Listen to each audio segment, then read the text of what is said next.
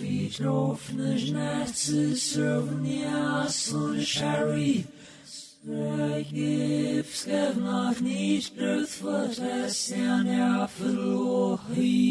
Welcome to the Extra Environmentalist. Your opposable thumb means nothing. This is what we want to be. We don't want to be Americans or Germans or English. We want to be extra environmentalists. Always feel wherever you go that you are a stranger, the outsider, the one looking in. This is the viewpoint that makes all places the same to you.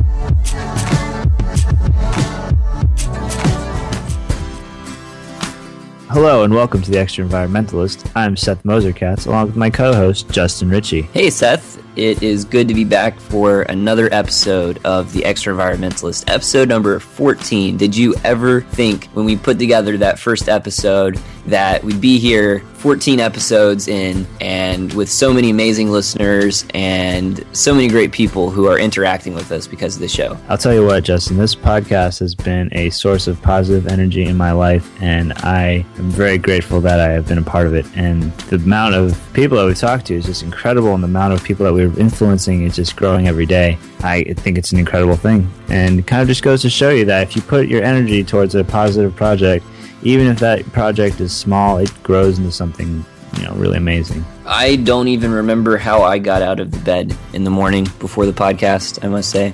Yeah, yeah, I understand what you mean. Every day I wake up and I'm like, I wonder how many people listened to it last night. Or I, I always think, like, who should we try to get to interview today? It'll be so exciting. So, Justin, tell me what's been going on in uh, the world of British Columbia.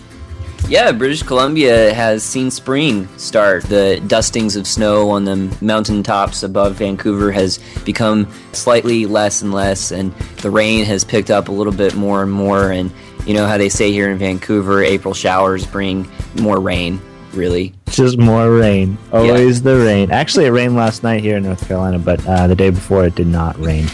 I've been reading about all of these tornadoes and stuff going through Georgia and North Carolina, and it seems like it's pretty early in the year to have such extreme weather. Seems pretty nice today. I wore a sweatshirt and some pants.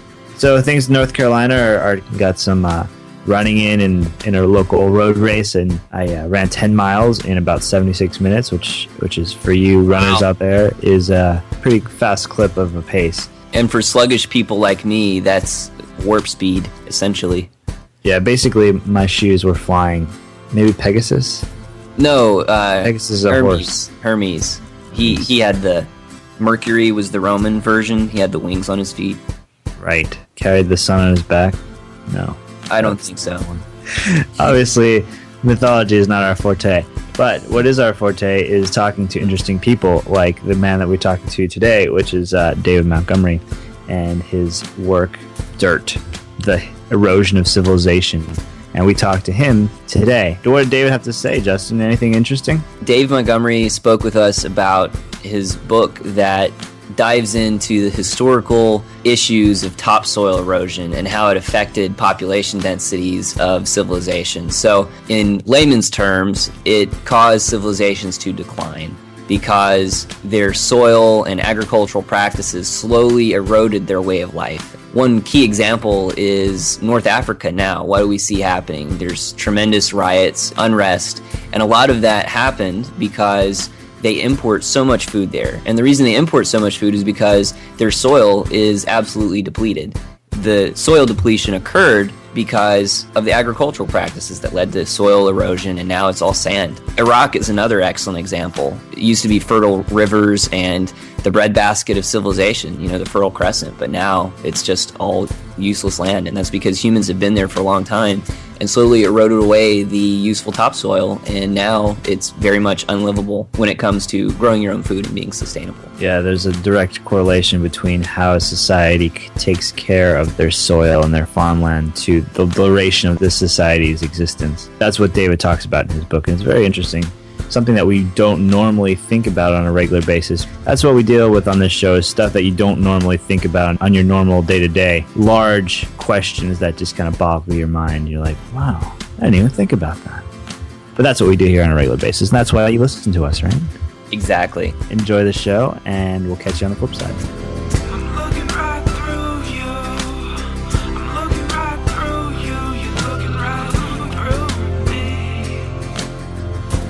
You're listening to The Extraenvironmentalist, and today we're speaking with Dr. Dave Montgomery, author of Dirt The Erosion of Civilizations. Today we're speaking with Dave Montgomery. You're a professor of Earth and Space Sciences at the University of Washington in Seattle, where you head the Geomorphological Research Group. Your research is on the evolution of topography and the influence of geomorphological processes on ecological systems and human societies. And in 2008, you won the Washington State Book Award for Dirt, The Erosion of Civilizations, which we're here to talk about today. Is there anything I can add into your intro? Uh, no, that's a, a, pretty good intro. That might, some people may not know what a geomorphologist is, but the description of uh, someone who studies topography pretty much nails it. Do you want to extrapolate a little bit on what a geomorphologist does? Oh, sure. Hey, you know, 100 years ago, I might have been called a topographer, someone who studies the evolution of topography. A geomorphologist is that kind of geologist that studies the dynamics of the forces that shape the surface of the earth, literally the processes that shape the ground that we walk around on, that we live on, that we know. And it, to me, it's fascinating because it's the part of geology that is sort of one foot in the here and now and one foot in the past and the things that have shaped landscapes. But, you know, we live on the surface of the earth. We draw our sustenance from the surface of the earth.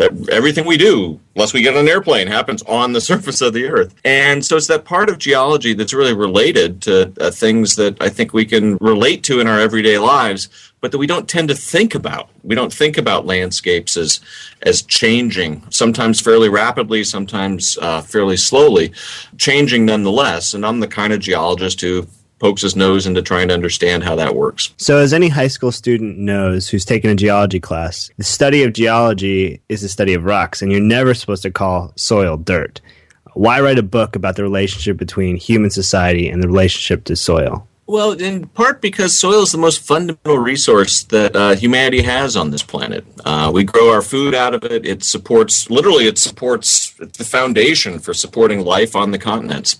And yet we tend to treat it like dirt. Um, you know, I titled the book Dirt in uh, great part because of the way humanity has been treating soil uh, since the dawn of agriculture has led to the accelerated erosion and depletion of soils and the, the, loss of soil and its movement off of where it formed in the landscape to other places.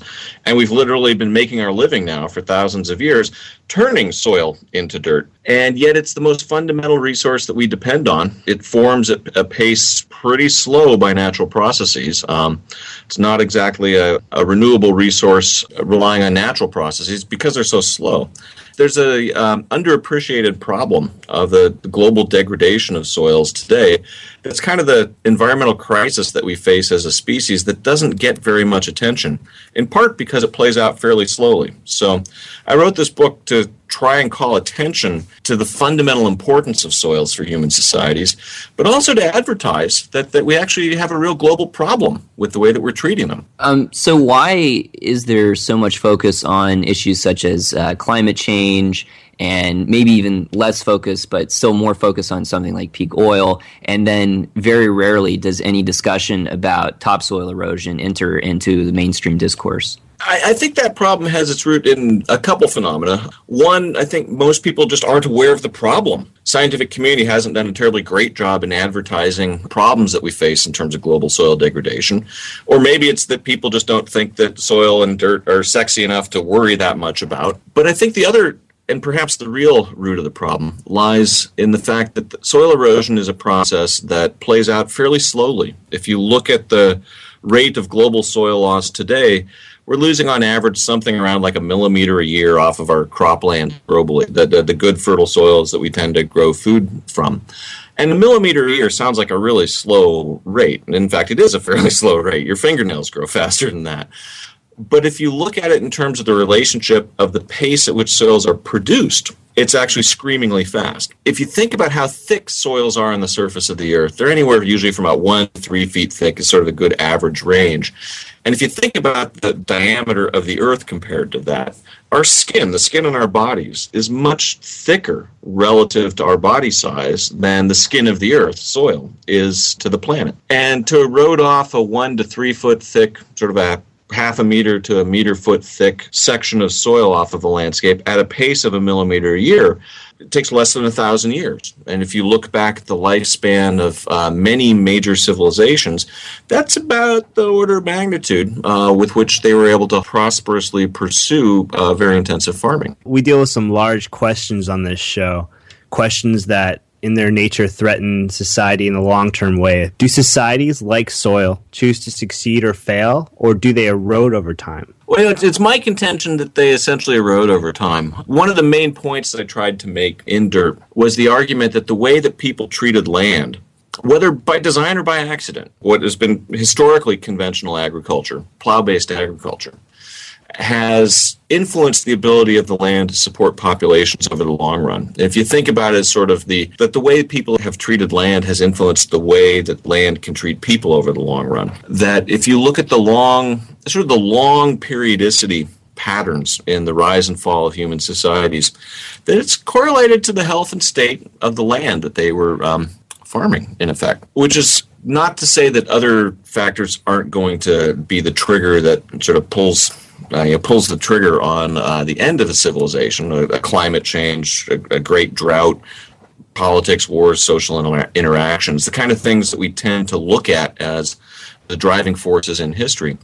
But underneath all that, setting the stage for human interactions with the environment and with other societies is simply the ability of the land to support large populations of people. Those patterns that you can see back through the history of human societies, that I think are of great interest in thinking about the future of humanity. Because if there is something to that argument, and I think at a very fundamental level, it's a pretty good argument. It has some real messages for the next several centuries as a pivotal point in the history of our species. What's some of the best evidence, maybe from a few historical examples, of the ways in which civilizations were really affected by the topsoil erosion that they were experiencing due to their agricultural practices? Well, you know, there's sort of a rich suite of examples to choose from. To me, the most compelling evidence is actually the similarity of many of the sort of stories of different civilizations if you account for their different geographies, their different points in history, then the different cultures that, that were developed on the land. And that basic story that emerges, or the, the story that I drew together in the book that seems to characterize many societies, is that farming would begin essentially in low lying areas, often uh, in estuaries like the, the Tigris and Euphrates, or along fertile river floodplains like along the Nile or many of the rivers in China or the Indus. Places where there's relatively flat ground that's relatively easily worked because it's mostly alluvium stuff deposited by the river, so there aren't giant boulders in it and so forth. And to places where water essentially comes to you because it's in the lowlands and that as populations rose when farming practices improved to the point that a few people could support more people, that people weren't just feeding themselves on a little plot of land. As population went up, farming moved up into upland environments, or as the population spread. But once farming began to spread into upland areas, and the story seems to hold from east to, to Asia to uh, Mesoamerica and to the Pacific Islands, that farming using techniques that leaves the ground bare and vulnerable to erosion for some part of the year allow erosion to start racing ahead of soil production and you literally start the clock ticking on how long it'll take before the upland environments are no longer agriculturally productive. You essentially need and rely on those upland environments. It sets the stage for an inversion in sort of the relationship between the supply of fertile soil and the population that is uh, seeking to draw sustenance from it.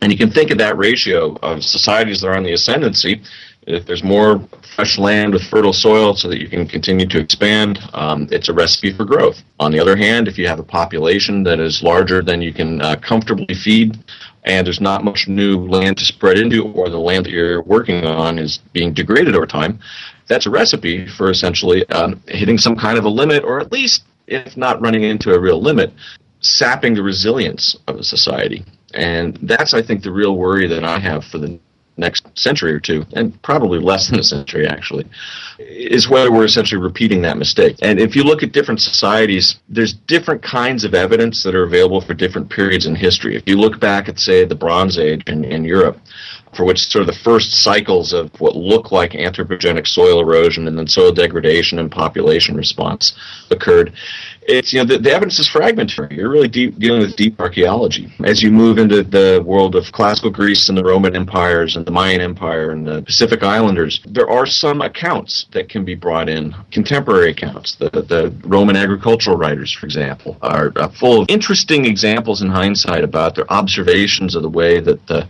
the land changed over the course of Roman history. As again, of course, as you come into the more modern environment of looking at, say, the role of soil degradation on the American American South and the American push west, which was in great part pushed by degradation of soils along the eastern seaboard.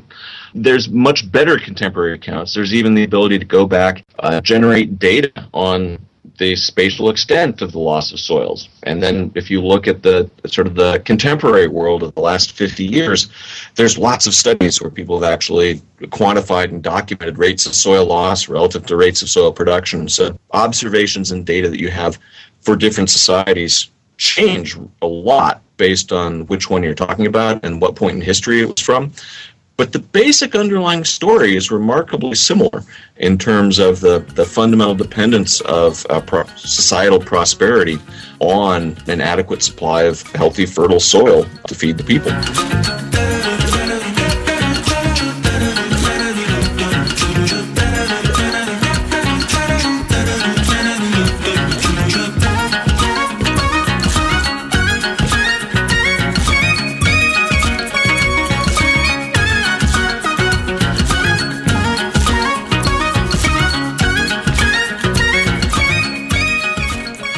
Today on The Extraenvironmentalist, we talk to David Montgomery, author of the book Dirt Erosion of Civilizations. Humans are not built to deal with these long term questions and these global issues that we face in our increasingly connected and globalized world. We have a hard time thinking long term. Is it right for humans to take this sort of laissez faire attitude towards soil erosion, or is this an issue that we need to think about more long term and have some long term planning things in effect? Well, you know, that really is the million dollar question because it's uh, we're not very good at thinking about long term problems. We are, I think, mentally hardwired to be very good at reacting to short term stimuli, perhaps wired for short term decision making.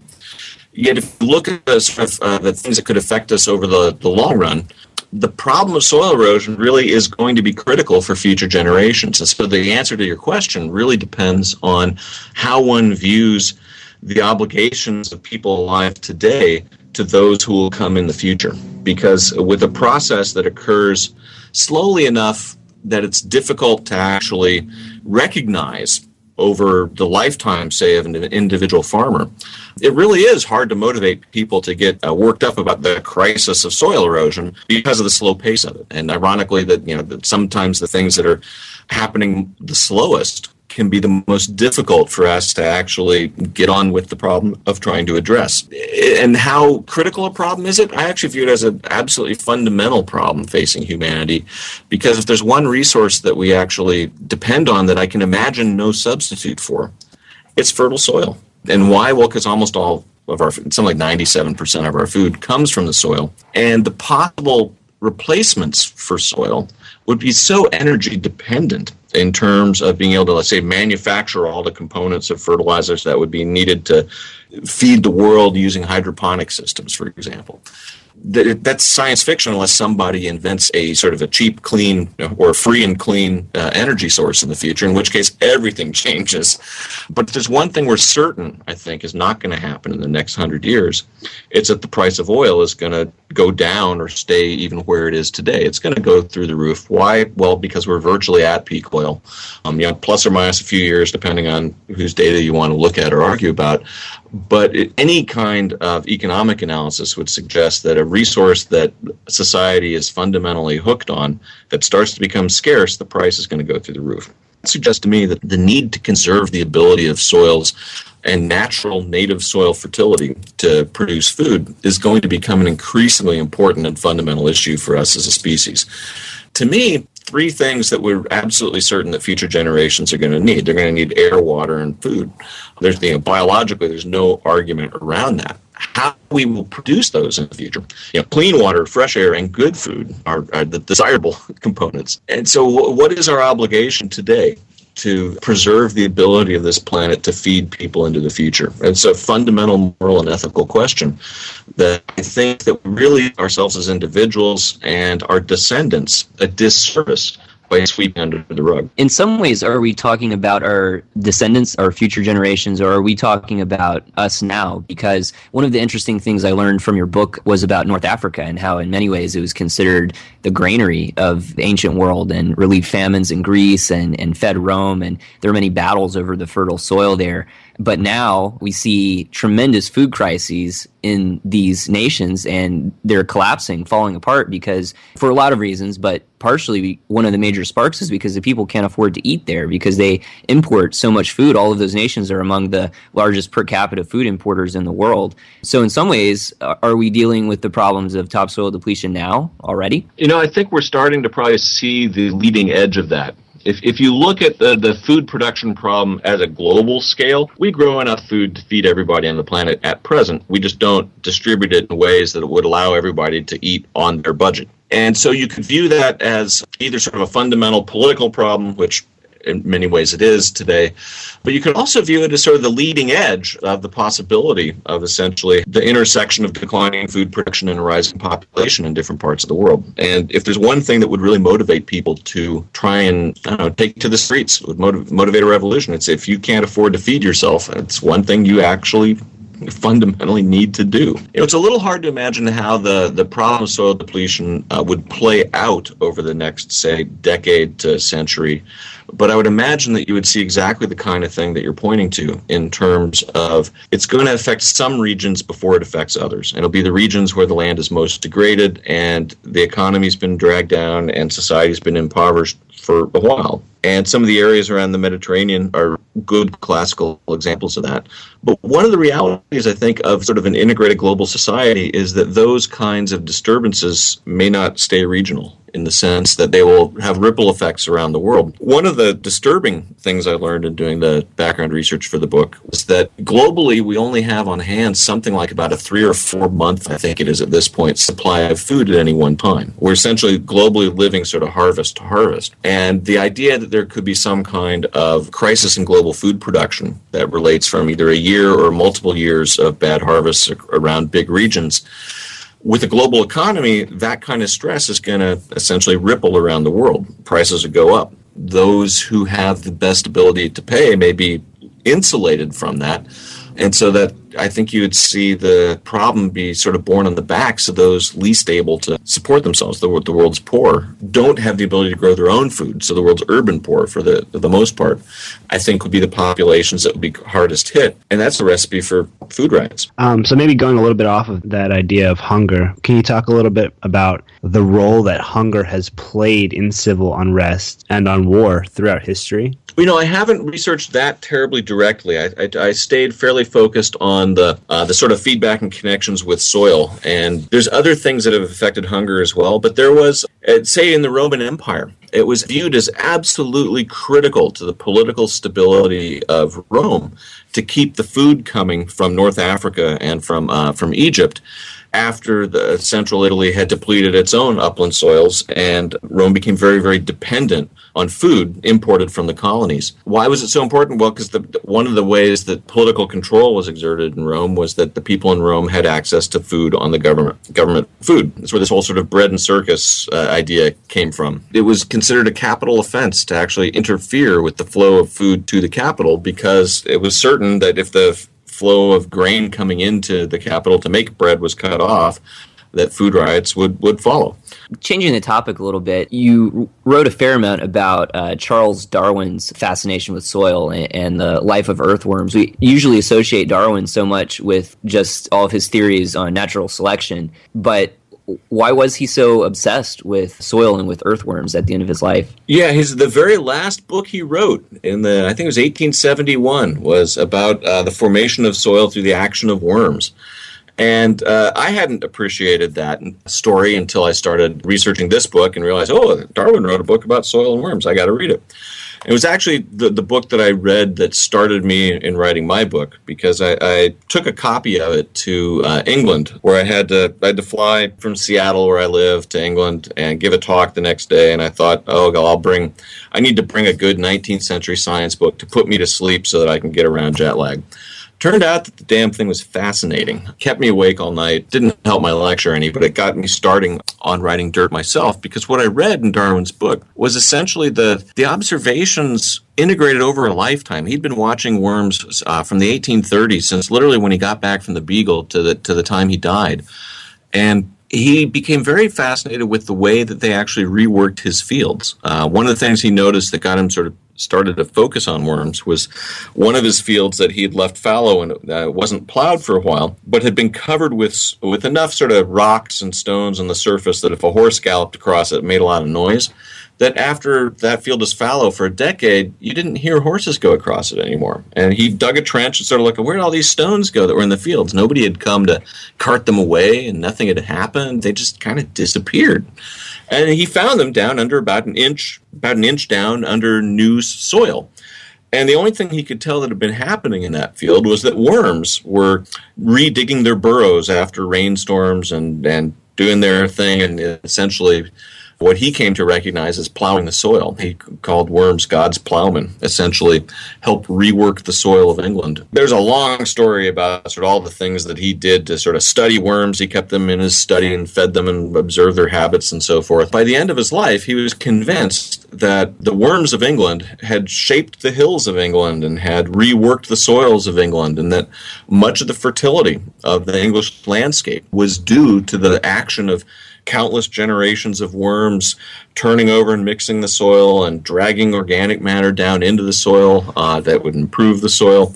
And he really came to appreciate how the actions of these lowly creatures, these simple worms, over enough time added up to essentially helping to set the agricultural foundation of the homeland of the British Empire. And some of his peers, when he published that book thought he was kind of crazy that you know he had sort of gone from thinking about these grand ideas about evolution to you know worrying about what worms would do to the landscape. And yet his view has been mostly vindicated over the last century as people have come to understand that it's not just worms but all kinds of biological activity influences the production and fertility of soils.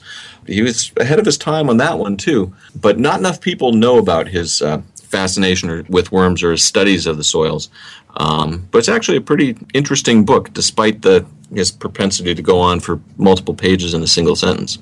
well, he, he is a scientist, so that you know there is that propensity. Was that the first time in science that worms were recognized for the role that they play? I think so, but I'm not I'm not hundred percent certain about that. But it's the I think it's the first time that they were really given center stage by a by a major intellectual. Yeah, and I know vermiculture is very important in gardening, and that's something that I've been getting a lot into here in North Carolina. And one interesting that I've noticed in the Piedmont is that there's a lot of red clay. Was this always the case? Was there a there used to be a fertile layer of topsoil here once and it has eroded away? Where did it go? The story of the agricultural decline of the Piedmont and the American Southeast was a really interesting story that I hadn't really appreciated, although, you know, a century and a half ago it's sort of where my family came out of. One branch of it. anyway, you know, the descriptions of the early soils in the region are that there was up to about a foot thick section of rich, fertile black topsoil. The reddish soil in the region is a lot of that's probably the, the B the exposed B horizon and the what classically might be called the subsoil in the region.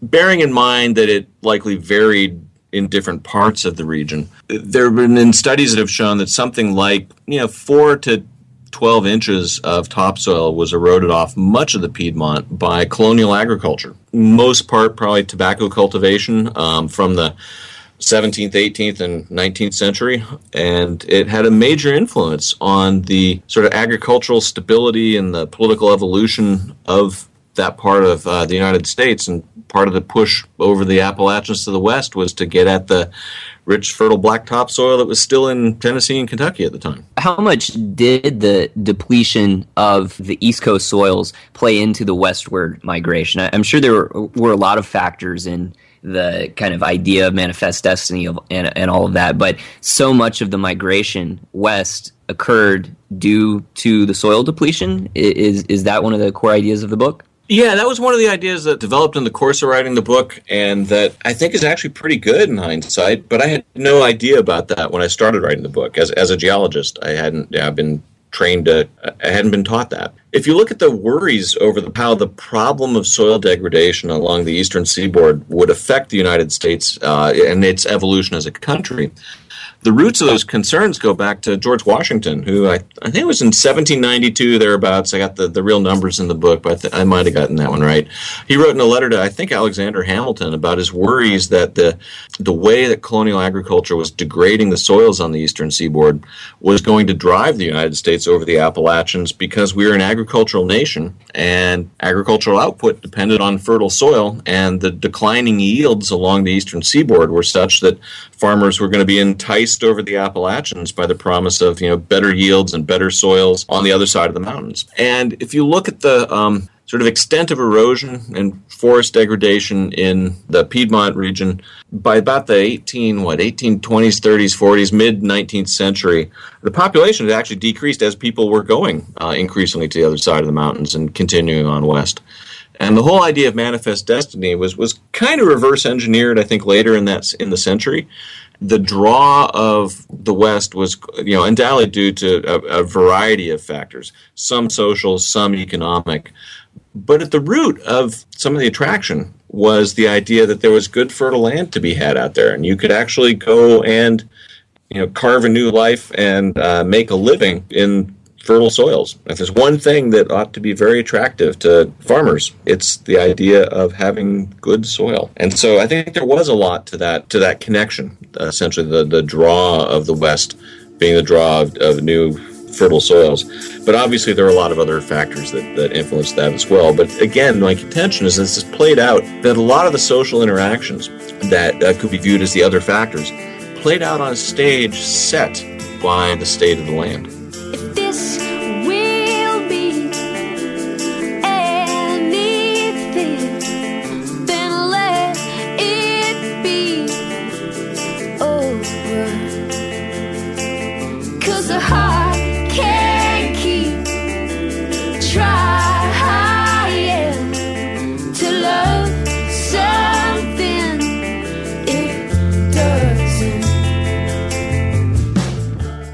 You're listening to The Extra Environmentalist, and today we're speaking with Dave Montgomery, author of Dirt The Erosion of Civilizations. What was it about the colonial agricultural policies that depleted the soil so rapidly? And really, is the tobacco monocropping that they practiced any different than the modern practice of corn monoculture we now see in the Midwest? The real problem was essentially particular crops in large scale monoculture. That, that is, I think, is as concise as one can put it. And the problem with colonial agriculture was that uh, colonial tobacco cultivation was such that the soil was bare for a fair part of the year, and tobacco was also very hard on depleting soil nutrients. So you could only get a couple years worth of a productive crop out of a piece of land before you needed to move on to, to other land, to fresh land. And that in turn led to the rise of plantation agriculture, uh, which favored large scale monocultures, which perpetuated the process and brought in the evil of slavery and other things that affected the history of the country. In comparing that to sort of what you might call modern monocultures, particularly uh, corn is a very erosive crop if grown conventionally. If you've seen satellite images of the Midwest, uh, sort of seasonal satellite images, there's a part of the year where you're seeing the bare earth signal over a lot of the interior of the continent. Why? Well, because if there's essentially one crop, a large scale monoculture, when the crop is not leafed out, nothing's covering the ground. And yet, if you go out into a natural grassland, the native grasslands of the Midwest, or, or a native forest, whether a coniferous or a deciduous forest, there's not a lot of bare ground. There's not a lot of bare ground exposed in most environments in the world outside of the sort of arid and sort of hyper arid parts of the world. So if you have these fields that are have bare ground and they're in environments where you get rainstorms um, at the times of the year where the land is bare, or your windstorms, the soil is, vulnerable to erosion. And the, the erosion rates in the Mississippi Basin are thought to be something like 10 to 20 times greater than the erosion rates that they were under native vegetation. And that means that they're probably 10 to 20 times faster than the rate rates of soil production in the region, which means we're essentially mining soil off of the lands that we're continuing to feed ourselves with. One of the big problems with Roman agriculture was the transition from small scale polyculture farms to large scale uh, monocultures in the latifundia. Essentially, their version of large scale industrial monocultures. And the, the problem with growing food using techniques that lead to the loss of the soil is that you can only do it for so long before you run out. Modern conventional agriculture using techniques that are erosive is no different. In fact, we may be doing it at a faster pace than previous societies were able to do it, but the principle remains the same. Here in the United States, when you talk about soil erosion, the first thing that somebody's going to think about, you say soil erosion, they're going to say, oh, the Dust Bowl. Oh, yeah. Uh, how did the soils of the Midwest become so depleted so rapidly that it sparked the Dust Bowl? And maybe take that a step further and say, was there a connection between the depleted agriculture of that time and the Great Depression? And then maybe one step further after that is, are we headed towards a new Dust Bowl and a new Great Depression? Maybe in the next 100 years or so. Well, you're gonna get me walk way out on the limb, huh? Yeah, yeah. Yeah, well, let, let me try and, and do each of those in in sequence. And, you know, and the short answer to the last question is we may as well be heading for another Great Depression that has nothing to do with soil erosion. You know, I obviously hope that we're not, but the, the whole dynamics and the- of economies that are essentially addicted to oil in a world that's running out of oil is is not a recipe for economic stability. Uh, as long as we continue to blindly maintain our dependence on sources of fossil fuels, that is. Why were the soils in the Dust Bowl so erosive? Um, if you look back at the origin of where the soils from, particularly the, the Mississippi Basin, the Midwest, and, and the western part of, of that basin, sort of what's west of roughly the 100th meridian, the semi-arid parts of the, of the country. A lot of the very rich agricultural soils in that region are what's known as loess soils. Uh, it's sort of a mix of silt with a little bit of sand and clay, but dominantly silt. And the origin of those soils is that they were delivered by wind. They were wind deposited you can still find the old pre-loess landscape buried under these piles, thick piles of fairly fertile soil. The reason loess is so fertile is that it's fairly fresh mineral grains. There's a lot of nutrients still locked up in the minerals that could be weathered out and made available for um, plant nutrients. Where did the stuff come from? It's basically the soils and the superficial rocks that were scraped off of Canada by the ice sheet that grew and that waxed and waned over the glacial advances and retreats the, over the last what two three million years, and those glaciers essentially pushed the loose superficial debris off of Canada down to the American Midwest like a great bulldozer, piled it up in front of the glaciers, and then they had, as you might imagine, would happen to rocks transported and crushed thousands of miles under a, a raging wall of ice. They got ground up to fairly fine size, and once it was delivered to the front of the glacier, and the glaciers melted off and retreated back. That stuff blew around in the wind, and it blew around in the winds, on the high winds that were in the front of the ice sheet, and it deposited these sort of thick deposits of loess soil. And if you look around the world, the big agricultural breadbaskets of the world, the American Midwest, Eastern Europe, Northern China, are places where thick deposits of loess soil were, were deposited as a result of the, the glacial action and uh, wind blowing around the redistributed material. So you can think of the agricultural legacy of soils in that part, the part of the world that contributed to the Dust Bowl, as essentially a legacy where glaciers stole Canada's soil and gave it to points farther south. So, what is it that made that then vulnerable? Well, the natural vegetation of that region was essentially grassland, and many of the areas that had the big problems in uh, the Dust Bowl days had been essentially buffalo prairie, where most of the biomass in the surface was in the roots below ground, and so you had essentially a very uh, integrated network of roots that essentially held the surface of the soil together. It held the loess in place because you get still get fairly high winds blowing across the prairies. And what happened was that when large areas of the prairie were plowed, and that mat of roots that held the surface of the land together got broken up, there was nothing to hold the loess in place. So the next time the wind blew, and the surface dried out, and you had this sort of powdered soil sitting and waiting around to be uh, just picked up and carried off by the wind. That's exactly what then happened. And so uh, you really had a confluence of several events in the early decades of the 20th century that led to the Dust Bowl. There was a great expansion of agriculture and plow-based agriculture on large farms where a lot of the, the prairie grasslands were broken up and the loess soil was exposed. Then the next time that one of the region's periodic droughts came in, um, and there's no question the drought of the 1930s was the, the actual trigger of the Dust Bowl. But the stage had been set for the soil to blow away. That when the this loose soil dried out, it created almost like a almost like a layer of powdered soil on the surface that could just blow away. And so the real problem with the Dust Bowl was that the nature of the soils was such that because the wind had deposited them, if they're exposed to wind erosion again, the wind could take the stuff away. And it was a change in the surface condition of the earth through the agency of human action and farming that really allowed the next drought to trigger the Dust Bowl.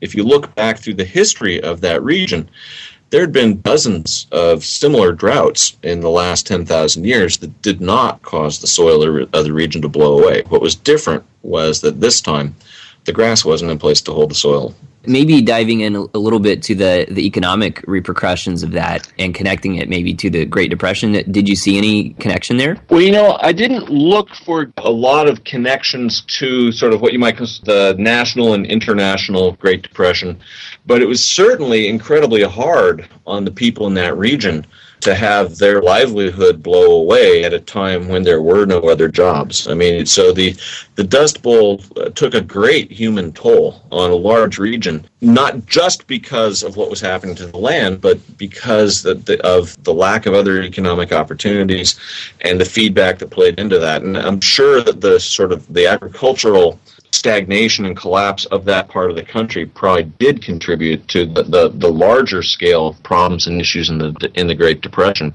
But you know, the Great Depression was was as, as much a global economic phenomenon as, well. So there's there's sort of two different scales there. So switching gears a little bit, one of the fascinating points that I saw in your book was how the farmers of the Shaoxing region, they would often eat more than twice the rice than they could digest to make human fertilizer. Can, can you talk a little bit maybe about how you discovered that practice or even found out about it? I learned about that in a, a paper that I think was written by Walter Lowdermilk, a soil conservation service scientist who worked in China in the 1920s and 30s, and fortunately liked to write and, and has passed a fair number of of papers and stories down to, to us. And the, the, story of that particular region of China, I think, was fascinating. A region that had a very formalized system of returning their own waste, their own organic waste, human waste, to their fields. And we've many people have heard of the sort of Chinese practice of returning night soil to the fields, and it's a way to maintain the, the agricultural productivity of the land and sort of cycle nutrients back from having gone through us back to the land. And they maintained th- this one province was very prosperous. They had agricultural output that was sort of the envy of their neighbors, and one of the ways that they maintained that was an elaborate system of public outhouses where you would very nice, sort of like Roman bath kind of outhouses, from what I can gather from Lowdermilk's description of them. Very attractive places to go do your business. They basically collected the community's uh, waste and returned that to their fields, and they would um, essentially they produced enough food that they had essentially excess production over uh, some of their neighboring areas, but they were very loath to actually sell it and export it. Instead, they would gorge themselves and eat, and they would then have uh, you know sort of partially processed rice as part of their waste stream. The idea they needed to return the the organic matter that was uh, that they were producing back to the land so it could then in turn produce more organic matter that they could then eat. They had the conception of essentially a grand cycle of nutrients from farm field to farmer to city back to uh, public outhouse back to farm field. The way that one would maintain soil fertility. There's two problems of course in terms of maintaining the productivity of soil and that's keeping the soil itself around solving the problem of erosion but there's also the problem of soil fertility and keeping soils that are there fertile and from getting depleted. And the the guys that you're talking about had the idea of how to essentially try and maintain the f- fertility over the long run. They, they were not content to essentially mine fertility from the soil. They wanted to return fertility to the soil. Well, right now we use a lot of fertility adding substances, mostly derived from petrochemicals. Is there a way that we can return to that human based fertilizer to the soil? Is that possible, or are we full of too many pharmaceuticals now and too many foreign chemicals that our uh, human-based fertilizer wouldn't even work now? Too much caffeine, yeah. That's a really good question. Let me parse it into a couple of things. There's, uh, I think that we could return to a different style of agriculture that wasn't as dependent on fossil fuel derived fertilizers and or petrochemicals. And I think we could return to an agriculture that was based on that, that was productive and sustainable and economic over the long run. An agriculture based on promoting ecological processes and life in the soil as the key to essentially catalyzing the fertility that supports life, uh, you know, that grows in the soil and thus the life above the soil. In terms of what we can do with, with human waste, I think that there are very real public health issues. There's very real issues in terms of the other nasties that are uh, along in the human waste stream now hormones, uh, chemicals, pharmaceuticals, heavy metals. But if you think about one thing we've been fairly good at, if you lay the problem to an engineer of how you would take, say, the human waste stream and clean it up so that it could essentially be used back in agriculture environments without introducing things you wouldn't want to have build up in the soil or that could be toxic or that you or have other health implications. I have some faith that one could devise a, a waste treatment system that would actually break down and process those things. I mean, I've, I've talked with some people about that. It seems like there's some promise in the, the potential to do so. But what it would require us to do is to essentially reconceive how we treat our own waste. And to many people, that's probably inconceivable that we could think about sort of changing that kind of a thing. But if you look back 150 years, toilets didn't exist. The whole idea of sort of like indoor plumbing is, is a relatively new development in the history of our species. I think we could be much more sophisticated in terms of how we treat our own waste stream and try and turn what is now literally waste into something that has resource value in the same way that, that the Chinese treated night soil. I think what we'd have to do is, uh, I mean, we're not going to go back to the days of essentially, you know, medieval practices, whether in sanitation or in farming. The challenge, I think, is to apply modern science to those problems and try and crack them. You know, another obvious thing is to question whether we need so many hormones and pharmaceuticals and caffeine in our systems, but that's a whole different question to ask.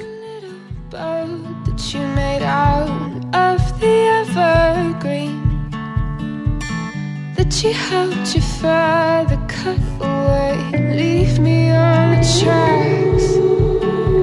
To wait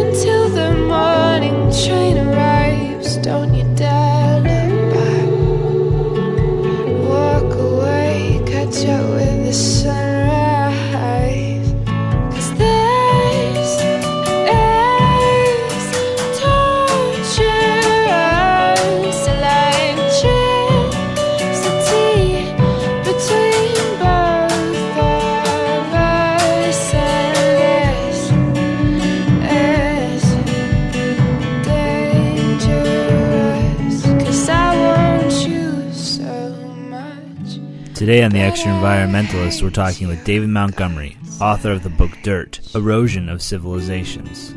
Yeah, definitely. That goes into a completely different area. But Don't take away my coffee. so uh, another really fascinating point from the book was all of the uh, rush around the Peruvian guano deposits. Um, they were, I read, 200 feet thick and, and stood in mountains, and the stuff was so effective as a fertilizer, it sparked a gold rush mentality basically a- until it ran out. And so, in some ways, it's very similar to the problems with peak oil now. We hit peak guano quite a long time ago. You know, it's kind of strange to think about peak guano, but how, how did that really affect agriculture the mid 1800s? And maybe if you could speak a little bit about the 1856 Guano Island Act from uh, the United States government. Well, yeah, I advertise. I don't quite remember the details of the 56 Guano Act off the top of my head, but the discovery of phosphate fertilizers and guano as incredibly good fertilizer was greeted with, I mean, it, it literally did cause a gold rush, uh, a fertilizer rush, a guano rush. And today, of course, we've basically, those, those guano islands have been mined out. It is no more. It's sort of a preview of what we might expect with oil in 100 or 200 years. So people talk about, oh, you know, the days of oil. But what was the idea of agricultural productivity being limited by sort of key nutrients was really popularized in the, I think, the 1840s by Justus von Liebig, who sort of came up with the idea that the ability of a soil to grow plants is limited by whatever key nutrient is in the least supply relative to the plant's demand for it. And that sort of led to the realization that sort of nitrogen and phosphorus and potassium and sometimes to some degrees calcium could be the limiting agents in agricultural production. So when people started realizing that, that guano was sort of like magic go juice for plants growing for agriculture, and you could increase your yields on lands that had already been degraded, but say by long-term plantation agriculture in the American South, all of a sudden you could revive your land and be making much better money as a plantation owner or just better harvest as a farmer uh, it created a huge demand for it. And wasn't the 56 uh, Guano Act, it basically gave anyone in the U.S. the right to sort of claim guano islands and, and they become sovereign U.S. territory? Am I getting Yeah. that right? I thought it was so strange that the U.S. government would even just go to the extent of passing an act that said all U.S. citizens, it's now legal to claim guano islands. Like that was just bizarre that some, a law like that would even have to be passed. Yeah, well, it, it was basically, you know, you could make a lot of money doing that. And uh, that the U.S. government has had a long history of sort of favoring particular industries in particular ways. And that is a very unusual and early example of it. yeah, it's sort of interesting that, that that example was not played out in the Middle East in the 20th century with the discovery of oil. But um, times change, right? Well, the recognition that you could, by adding certain elements, and whether it was guano or whether it was nitrogen later with the, the Haber-Bosch process, that you could greatly increase agricultural production, uh, really transformed and revolutionized agriculture in the 20th century as the recognition that yields could be increased by uh, aggressive addition of, of fertilizer. That's a whole other story. Maybe you could talk a little bit about the role that oil has in our society in, in feeding us and the, the Haber-Bosch process and how that magic grow juice, I mean, as you talked about, guano is basically now oil in, in our modern day society. I gather if you look at the nitrogen in your body, uh, if you have sort of an average person eating sort of averagely grown food, roughly half of that nitrogen probably originated as natural gas that is the feedstock for developing nitrogen based fertilizers today. The Haber-Bosch process was a process that uh, uh, converts atmospheric nitrogen into ammonia that then becomes biologically available. And we're, we're bathed in nitrogen pretty much every day, but it's N2 is an inert molecule and it, it's energetically very inefficient to crack it. So it takes a lot of energy to produce fertilizers, and indeed, some of the feedstock is um, uh, natural gas. We were able as a species to, to crank up agricultural production in the 20th century by applying a lot of nitrogen to the fields, and it turns out that nitrogen was a limiting nutrient for many of our major crops in uh, many regions. Yeah, so so basically, there's two there's two real cons- uh, ways. One is as an indirect part of what then fertilizes the soil, gets integrated into plants, gets integrated into crops, and we then eat. So there's this direct link that there you can trace uh, how oil, oil in the term of fossil fuels, is directly supporting agriculture, and the other link is indirectly in terms of how fossil fuels and, and oil and petroleum in particular are are used to support the large scale mechanized agriculture that we then apply the fertilizers with and, and use to grow food over large areas. In s- some analyses I've seen suggest that we use something on the order of 10 calories of fossil fuels to grow one calorie of food. And if that's the case, I mean, we're literally directly and indirectly eating oil uh, in that it's supporting our agricultural enterprise and it's essentially the ingredient that is uh, spurring the higher crop yields that are actually feeding people.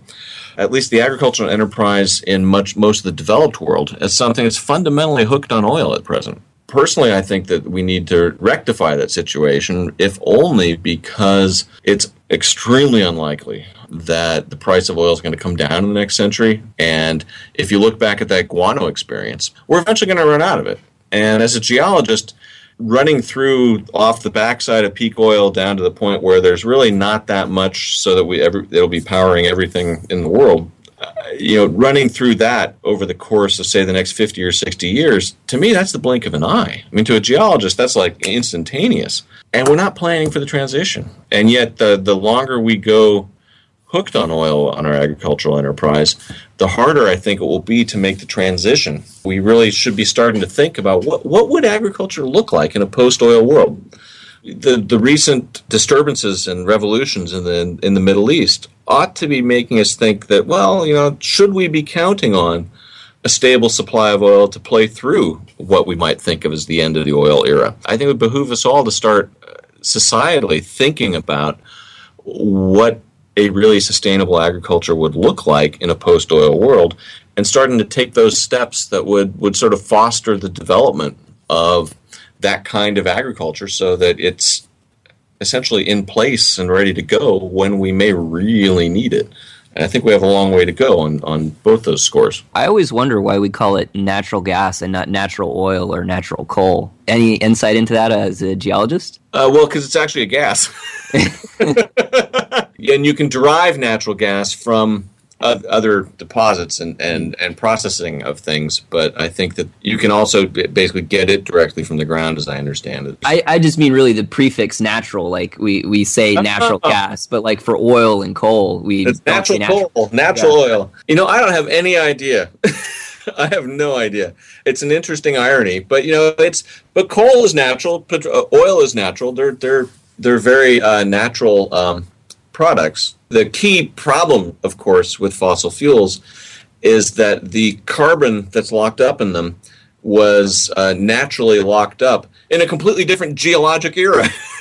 you know that you know in a Right. time when that stuff, the stuff that we're now liberating into the atmosphere, has been sequestered out of circulation for you know millions of years, and so we're basically taking the sort of organic legacy and climate connections from past eras and just pumping it into the sky, introducing it into our era. It's I guess it's not so much that the the products themselves aren't natural, it's what we're doing with them may be considered not natural, ter- at least in terms of sort of short term or sort of moving something from one geologic era and introducing it and into another one. It's it's there's very there's not a lot of precedent for that in the, in the history of the world. what would a sustainable agriculture look like? Um, we're speaking about all of these problems, and just to kind of take it home, what would your vision of sustainable agriculture look like? Would it be organic farming, or would it be no-till soil, or, or no-till farming practices? Kind of sketch that out for us. the big challenge in trying to develop a highly productive and sustainable agricultural system is going to involve you know abandoning the plow going to some kind of no or low till methods that don't disturb the soil as much and don't leave it bare and vulnerable to wind and rain we've got to conserve the soil itself but at the same time conserving the- fertility of the soil the native soil fertility in a post oil world, I think really will take going organic on a large scale and figuring out how to do that in conjunction with, with no till techniques. It could be a real challenge to figure out how to do that on large farms. Why I think we could actually have the hope of feeding the world with uh, with organic agriculture is that if you look at some of the highest crop yields from farms around the world, they're from small scale organic farms. Now, whether we need to move away from large scale industrialized agriculture to smaller scale agriculture, I think that's actually a very open question because I, think we could learn how to do large scale organic and no till agriculture in ways that would conserve soil fertility and the soil itself. But we haven't put a lot of thought or energy societally into investigating and promoting and experimenting with those techniques. Philosophically, I think what we have to do to arrive at a sustainable agriculture is tailor what we do to the land in terms of our agricultural practices rather than tailoring, trying to beat the land into behaving under the sort of uniform agricultural techniques we would tend to apply to it, such as the use of the plow or the overuse of fertilizers and, and agrochemicals. One of the things that really surprised me in researching this book was the number of studies I was able to find that have reported in fairly prominent outlets that organic agriculture can come close to or match the production of what we now call conventional agriculture, and how many studies have shown that it can be just about as profitable. There's a bit of a price premium today on organic agriculture. If a lot of our agriculture went organic, that price premium might disappear. uh, or might change. But the lower input costs, the lower cost for agrochemicals for farmers can help to offset any income problems on farms. You're saying that people could produce really high quality organic food for the same profit margins as, as they're making now? There's been some studies that have shown that for at least for particular crops, yeah. In part because the uh, the input costs are lower, and so if they have a slightly lower yield, or if some of it is not usable, they can actually their bottom line is actually can be commensurate or better. Why do you think that they don't move to those methods then? Is it not geopolitically tenable? Is it why why would they would they not want to move that way then? Boy, uh, you know, I think if there's one thing other than short-term planning people are really good at it's like not not wanting to change. Know i've got my own habits. I'm sure you've got your own habits. Everybody has their own habits. The the way that we do things is can be very hard for us to change. And if you look at uh, most farmers around the world the best predictor of how they farm is how their parents farmed. There's a sort of the inertia if you will in agricultural methods is actually fairly astounding relative to the sort of uh, evolution that I think that you see in culture around the world. Our cultures are incredibly diverse, even though we've they most have developed in just the last you know ten thousand years, and in a, a, time in which the you know, the sort of uh, changes to ourselves to humanity are, are, virtually unnoticeable. You take people from the last ice age, give them a shave and a haircut, and dress them up in modern clothes, and I bet you wouldn't be able to really tell the difference between uh, most people in the modern world if you did the same thing. So I think that the problem of change is, is a very difficult one for people to embrace without an incentive. And so, what what makes me an optimist that agricultural practices are going to move more towards both no-till and organic practices over the next century?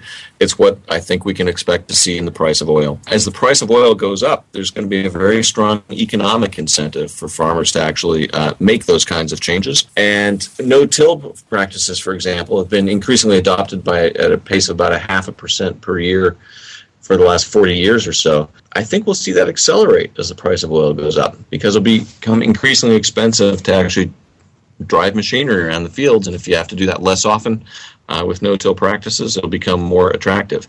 Same argument, I think, goes for organic agriculture. So if you kind of want to um, accelerate the process of what I hope will be our ultimate conversion to a sustainable organic agriculture, best thing you could do is is have the price of oil go through the roof. And I think that's probably the one thing we can probably be certain is going to happen sometime this century. Probably gradually, uh, perhaps in a series of spikes, but I don't think it's going to come down in the future. So I think the incentives to change will just get stronger in the future. Isn't it too bad that it takes a crisis for people to change? That's always too bad. I'm sure through your uh, your worldview has definitely changed with the research of this book did it confirm any suspicions that you had? Or we're just kind of wrapping up kind of just asking some conclusion questions here. Did, did you confirm any suspicions that you had about soil and did it change your personal behavior? Yeah, so that the, the answer would be a double yes in the sense that the um, yeah I actually read a book when I was an undergraduate called Topsoil and Civilization, and Dirt was my attempt to update that book when I read Top, uh, Topsoil Civilization, I was a, a, a, budding geologist, and it made me appreciate soil. I sort of looked at it, I looked at it differently. In researching dirt, I went into it thinking I was really writing just sort of a history of soil erosion.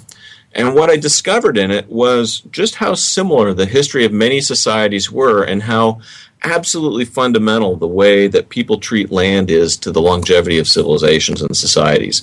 And I had a suspicion of that going into the the uh, the project the project, but I didn't really have a full appreciation of I think how fundamental it actually is and how generalizable it is. In terms of my own behavior, one of the things I was very intrigued by in while I was writing the book was that my wife was uh, restoring the soil in our yard in North Seattle. We live on a a lot that had been cleaned off once by the glaciers 10, 15,000 years ago, and then again by developers about a century ago. They sort of reset the soil back to what it was like when the glaciers had cleaned it off. Anne is a, a major league gardener. It's her, her hobby and her passion. And she basically, over the course of about eight years, grew about two inches of thick, fertile soil in our yard. And that's a pace at which really surprised me. She now grows about a third of our food for the, about six months of the year in on these two small plots in our yard with this incredibly fertile soil she's uh, regenerated.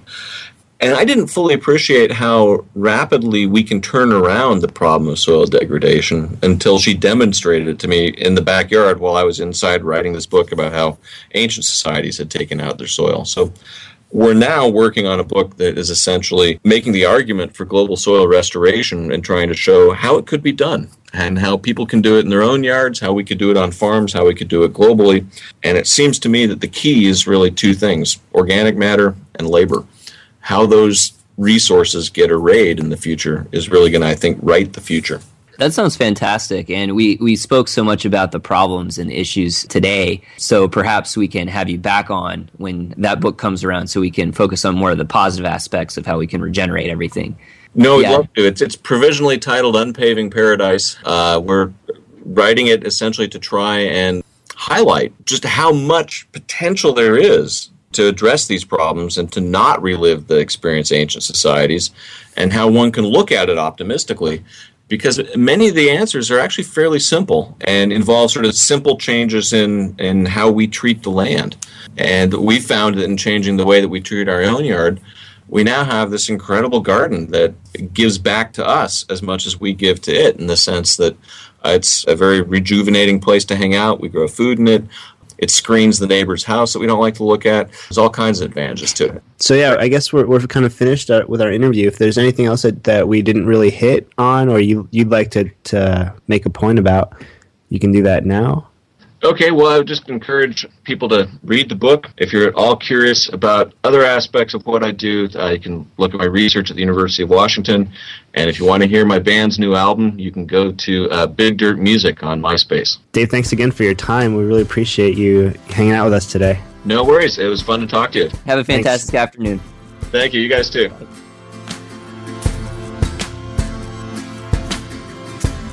So that wraps up our interview with Dr. David Montgomery from the University of Washington and author of Dirt, The Erosion of Civilizations. Seth, give me some of your reactions. What did, what did you think about the argument that topsoil erosion leads to the decline and collapse of civilizations? Firstly, we know that we're not supposed to call soil dirt. That's something that I realized in talking to David.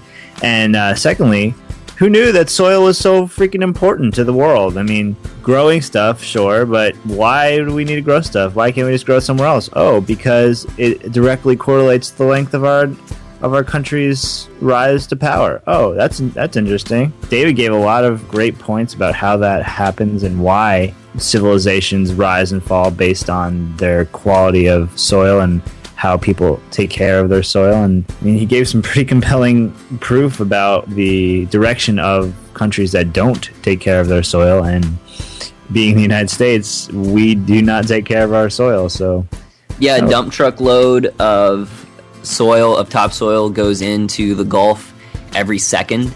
Like, that's an incredible amount of soil that is washing down into the Mississippi River and going out into the Gulf of Mexico.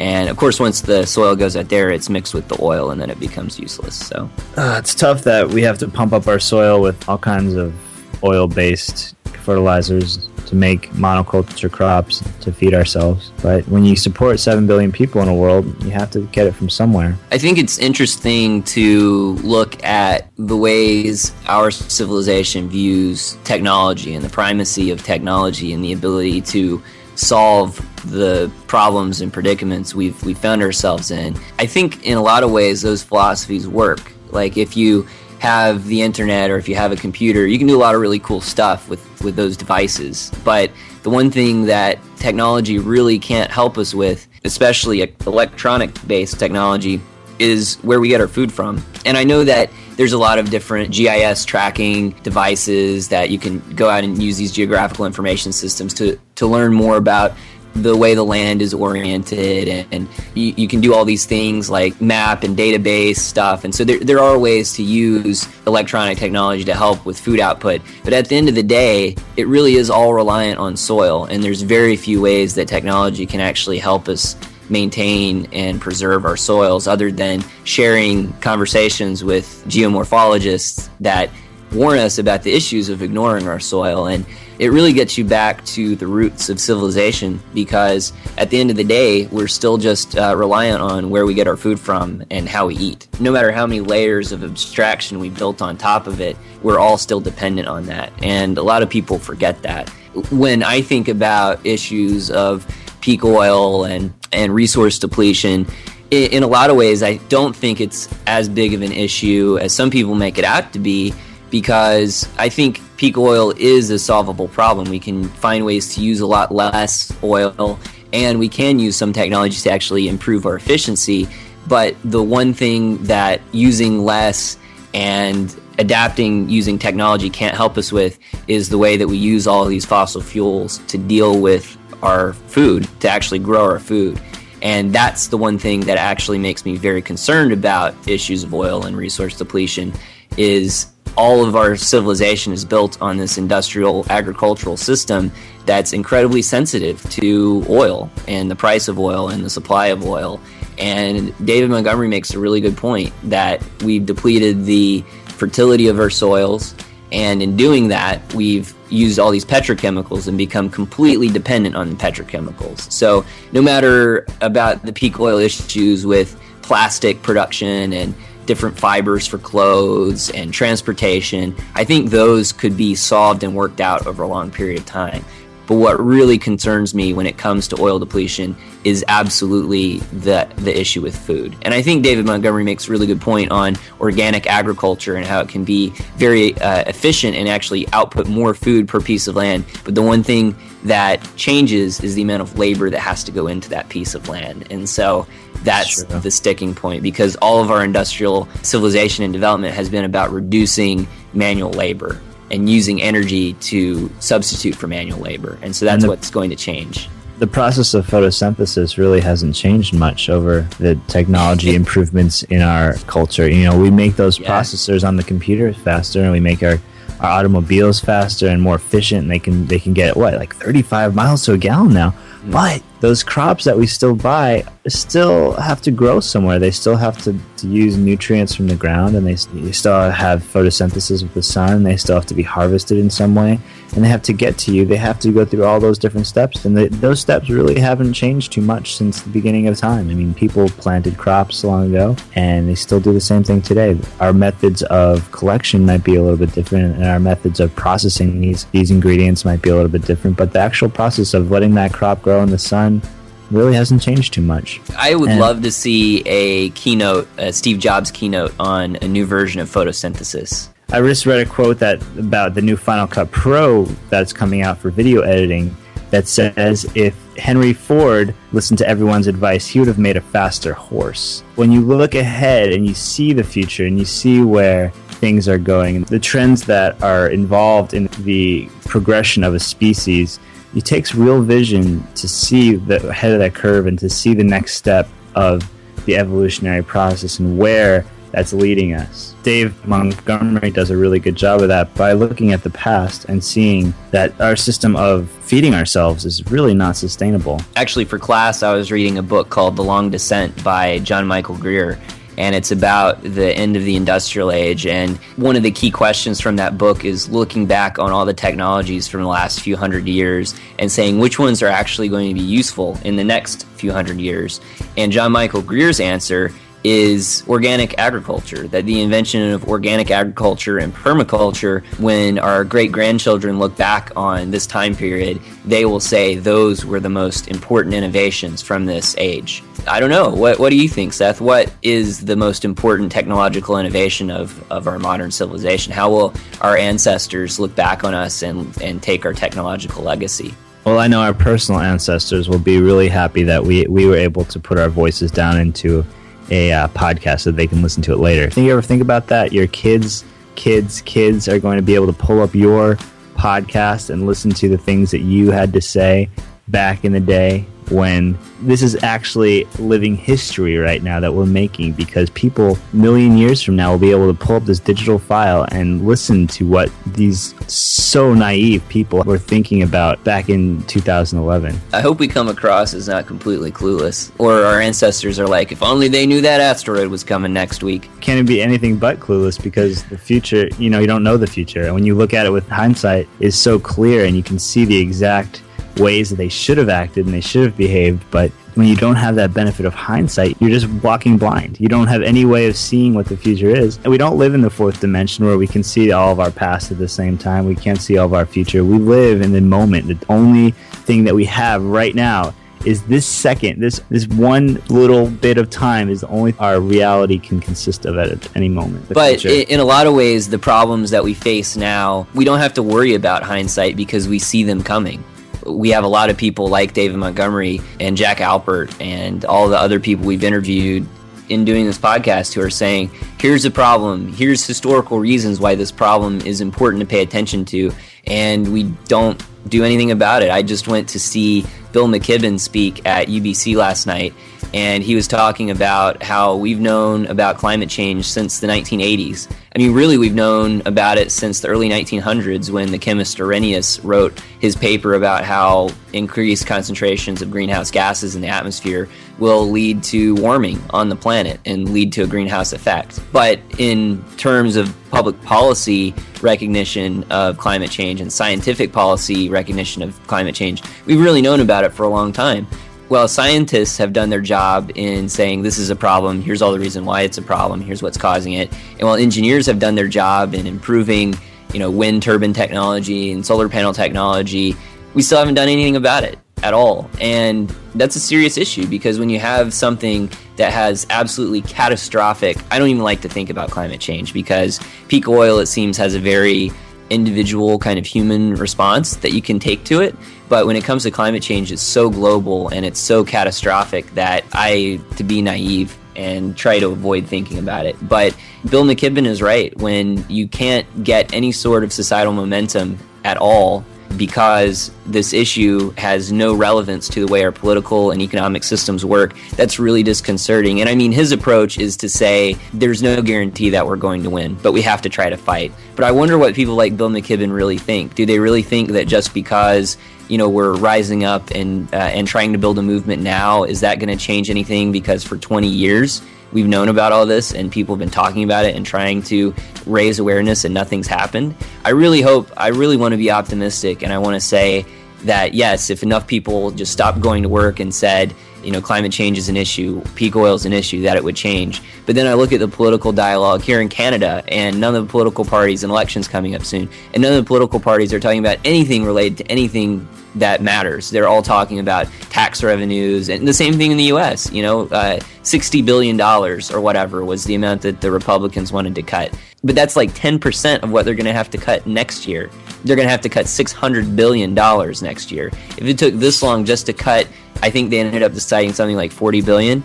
It took this long to actually debate and decide which 40 billion they're going to cut.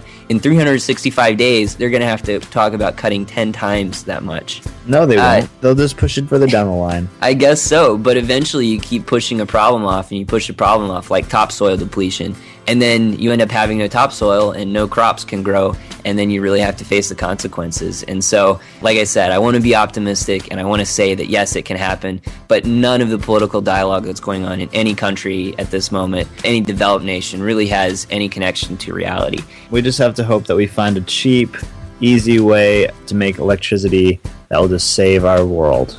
Oh yeah, cold fusion all the way. But I was reading a book called Manage Austerity and the Elements of Hope. It's about non-renewable resources, and the author Andre Diederen he wrote in there: as long as there are individuals and groups of people actively pursuing necessary behavior change and policy, once they understand the issues in a realistic manner, there is reason to remain hopeful. And I've got to agree with that. Like, there's not a whole lot of value in saying like this is optimism, this is pessimism. I'm going to be optimistic or pessimistic. There is value though in understanding understanding the problems in a realistic way and trying to do something about it. So, do you feel the tide changing, Justin? Do you feel that this movement is building momentum and that, that pretty soon these topics are going to crest and there will be a political candidate who feels the same passion that we speak about in all of our shows and all of our podcasts, and there will rise up a movement behind that person that will bring these issues to the forefront, and there will be large changes in government, and the world will see a change all across it, and governments will topple, and people will rise to the challenge and make a world that is sustainable and, and renewable and positive for the environment and help our species reach the stars and change the, the universe? I think that's why the Extraenvironmentalist is slowly preparing for its run for the 2016 United States presidency. So You heard Um, here first, folks. it's on the way. The Extraenvironmentalist, not me, not Seth, the actual podcast will be our next president. Maybe we can just dress up like a little yellow alien. I think we'll have around. to defeat Trump for his, his reelection bid. That'll be tough. Yeah. I think Trump's most likely his campaign slogan will be change you can put in your pocket. and then I'll just give you a dime. that closes it out for, for us today. Uh, enough chatter from Seth and I. Keep listening to the podcast. Keep sharing with your friends. Give us some feedback. Seth, how can people get in touch with us? People can get in touch with our podcast Mhm. through the internet, which was where you've gotten this podcast in the first place. www.extraenvironmentalist.com is our website. Podcast at extraenvironmentalist.com is our email address.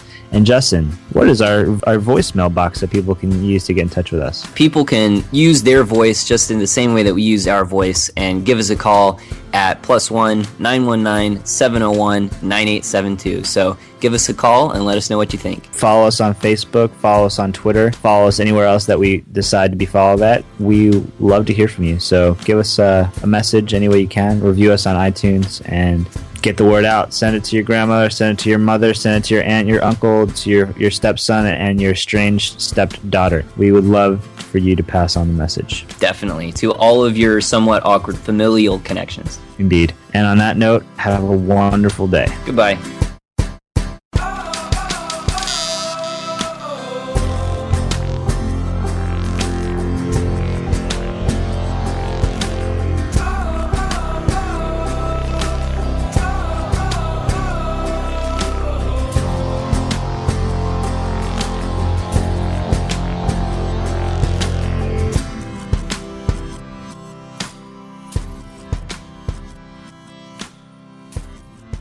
On a sunny August day in the late 1990s, I led an expedition up the flank of Mount Pinatubo in the Philippines to survey a river still filled with steaming sand from the massive 1991 eruption. The riverbed jiggled coyly as we trudged upriver under the blazing tropical sun. Suddenly, I sank into my ankles, then my knees, before settling waist deep in hot sand. While my waders began steaming, my graduate students went for their cameras. After properly documenting my predicament and then negotiating a bit, they pulled me from the mire. Few things can make you feel as helpless as when the earth gives way beneath your feet. The more you struggle, the deeper you sink. You're going down, and there's nothing you can do about it. Eating the loose riverbed felt rock solid after that quick dip in boiling quicksand. Normally, we don't think too much about the ground that supports our feet, our houses, cities, and farms. Yet, even if we take it for granted, we know that good soil is not just dirt. When you dig into rich, fresh earth, you feel the life in it. Fertile soil crumbles and slides right off a shovel. Look closely and you'll find a whole world of life eating life, a biological orgy recycling the dead back into new life. Healthy soil has an enticing and wholesome aroma, the smell of life itself. Yet, what is dirt? We try to keep it out of sight, out of mind, and outside. We spit on it, denigrate it, and kick it off our shoes. But in the end, what's more important? Everything comes from it, and everything returns to it. If that doesn't earn dirt a little respect, consider how profoundly soil fertility and soil erosion shaped the course of history. At the dawn of agricultural civilizations, the 98% of people who worked the land supported a small ruling class that oversaw the distribution of food and resources. Today, the less than 1% of the U.S. population still working the land feeds the rest of us. Although most people realize how dependent we are on the small cadre of modern farmers, few recognize the fundamental importance of how we treat our dirt for securing the future of our civilization. And that simple point is essentially what helped motivated me to write the book, because I take off from there and explore that through the history of human societies.